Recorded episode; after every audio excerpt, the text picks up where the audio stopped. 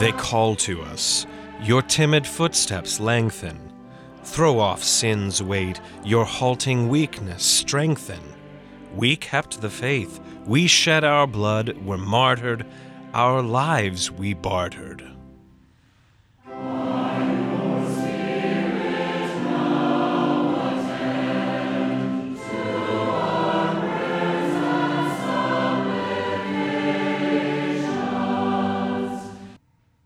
For our daily prayer, we use the order of morning prayer, found on page 235 in the Lutheran Service Book, or page 024 in the middle section of Treasury of Daily Prayer. Let us pray. O Lord, open my lips, and my mouth shall declare your praise. Glory be to the Father, and to the Son, and to the Holy Spirit, as it was in the beginning, is now, and will be forever. Amen. Alleluia, alleluia. Give glory to God, our light and our life. O come, let us worship him. O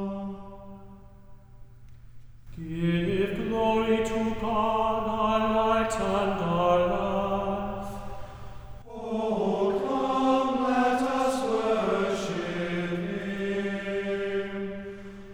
us sing to the Lord. Let us make a joyful noise to the rock of our salvation. Let us come into his presence with thanksgiving. Let us make a joyful noise to him with songs of praise. For the Lord is a great God and a great King above all gods. In his hand are the depths of the earth. The lights of the mountains are his also. The sea is his, for he made it, and his hand formed the dry land. O come, let us worship and bow down. Let us kneel before the Lord our Maker. For he is our God, and we are the people of his pasture, and the sheep of his hand. Glory be to the Father, and to the Son, and to the Holy Spirit, as it was in the beginning, is now, and will be forever. Amen. Give glory to God, our light and our life. O come, let us worship him.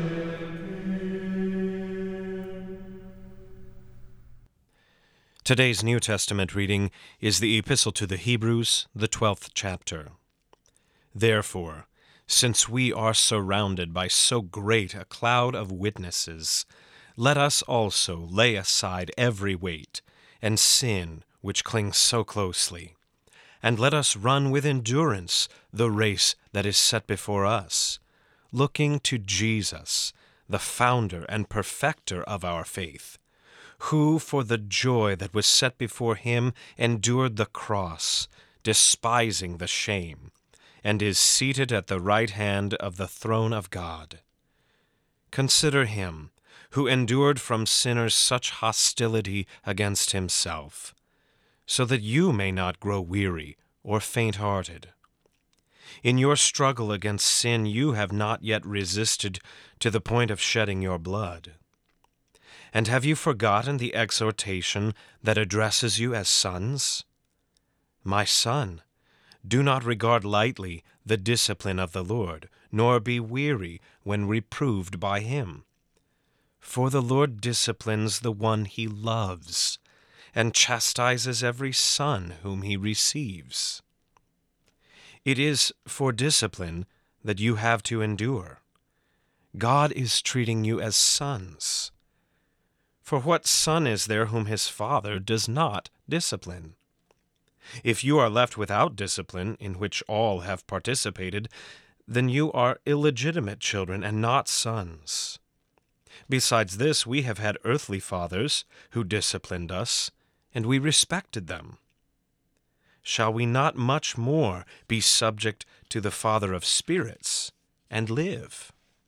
For they disciplined us for a short time, as it seemed best to them. But he disciplines us for our good, that we may share his holiness. For the moment, all discipline seems painful rather than pleasant, but later it yields the peaceful fruit of righteousness to those who have been trained by it. Therefore, lift your drooping hands, and strengthen your weak knees, and make straight paths for your feet, so that what is lame may not be put out of joint, but rather healed. Strive for peace with everyone, and for the holiness without which no one will see the Lord. See to it that no one fails to obtain the grace of God, that no root of bitterness springs up and causes trouble, and by it many become defiled. That no one is sexually immoral or unholy like Esau, who sold his birthright for a single meal. For you know that afterward, when he desired to inherit the blessing, he was rejected, for he found no chance to repent, though he sought it with tears. For you have not come to what may be touched, a blazing fire, and darkness, and gloom, and a tempest, and the sound of a trumpet, and a voice whose words made the hearers beg that no further messages be spoken to them. For they could not endure the order that was given, "If even a beast touches the mountain, it shall be stoned." Indeed, so terrifying was the sight that Moses said, "I tremble with fear." But you have come to Mount Zion, and to the city of the living God, the heavenly Jerusalem, and to innumerable angels in festal gathering, and to the assembly of the firstborn who are enrolled in heaven, and to God, the judge of all, and to the spirits of the righteous made perfect, and to Jesus, the mediator of a new covenant, and to the sprinkled blood that speaks a better word than the blood of Abel. This is the word of the Lord. Thanks be to God. For today's meditation on God's word, we welcome Pastor Robert Steinke. Hebrews 12, 1 and 2.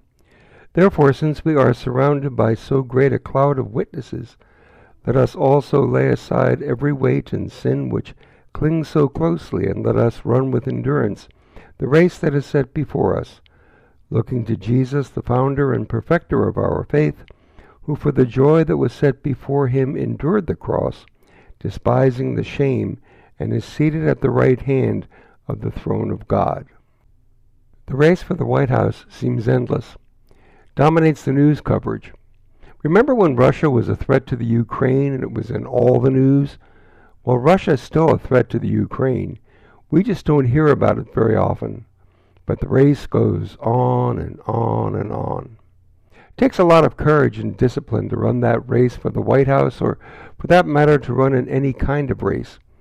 It's not the kind of thing that one does on a whim. Those who run physical races, such as marathons or even 10K races, don't just show up. They have to practice, and that means following a discipline of some sort. It takes work, training, coaching, and, more work. Candidates for office have people around them who advise, who train, who supervise their practices so that the best possible performance can happen. Politics has its own form of discipline.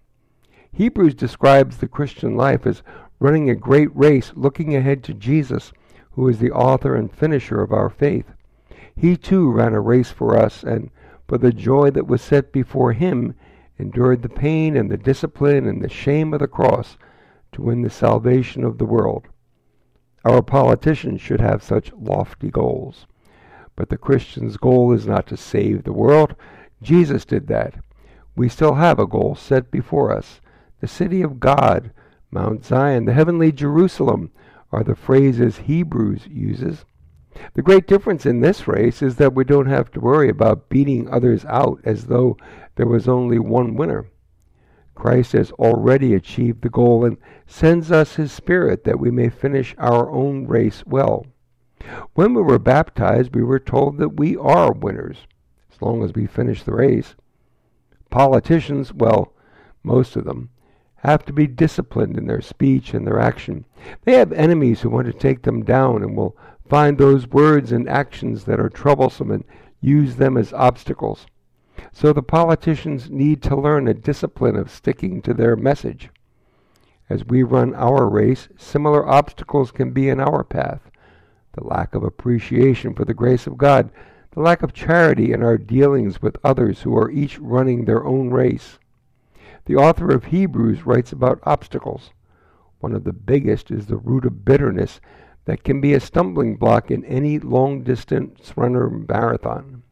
Bitterness is not only an obstacle in our own race, but has the satanic ability to become an obstacle in another's. These obstacles, some of our own making and others that are placed there by the enemy, are there to keep us from achieving our prize.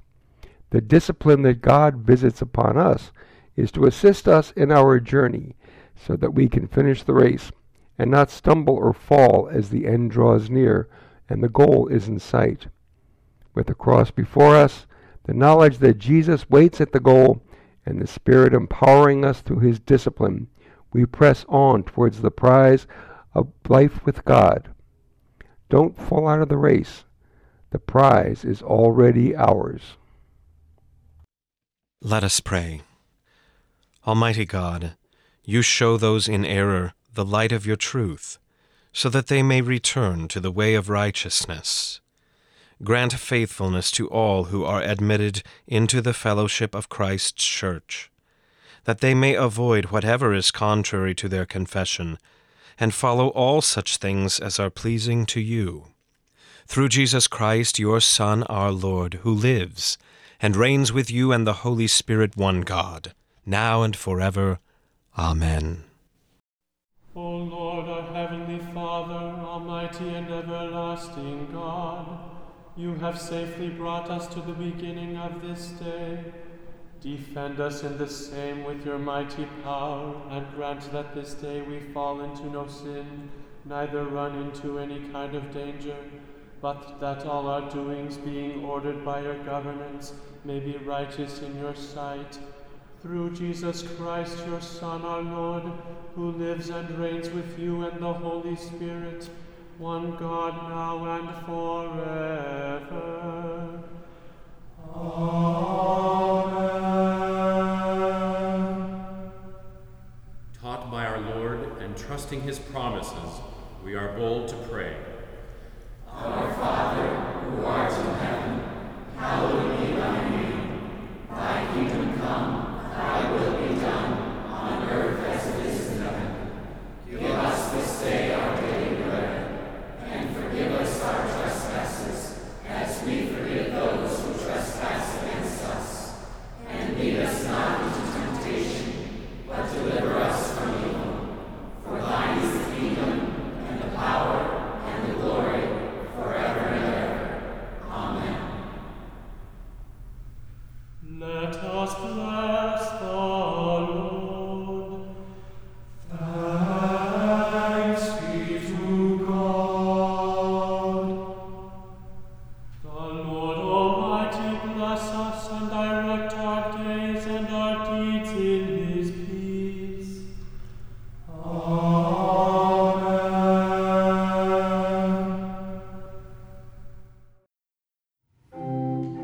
Thank you for joining us for morning prayer. The Almighty and merciful Lord, the Father, the Son, and the Holy Spirit bless and preserve you.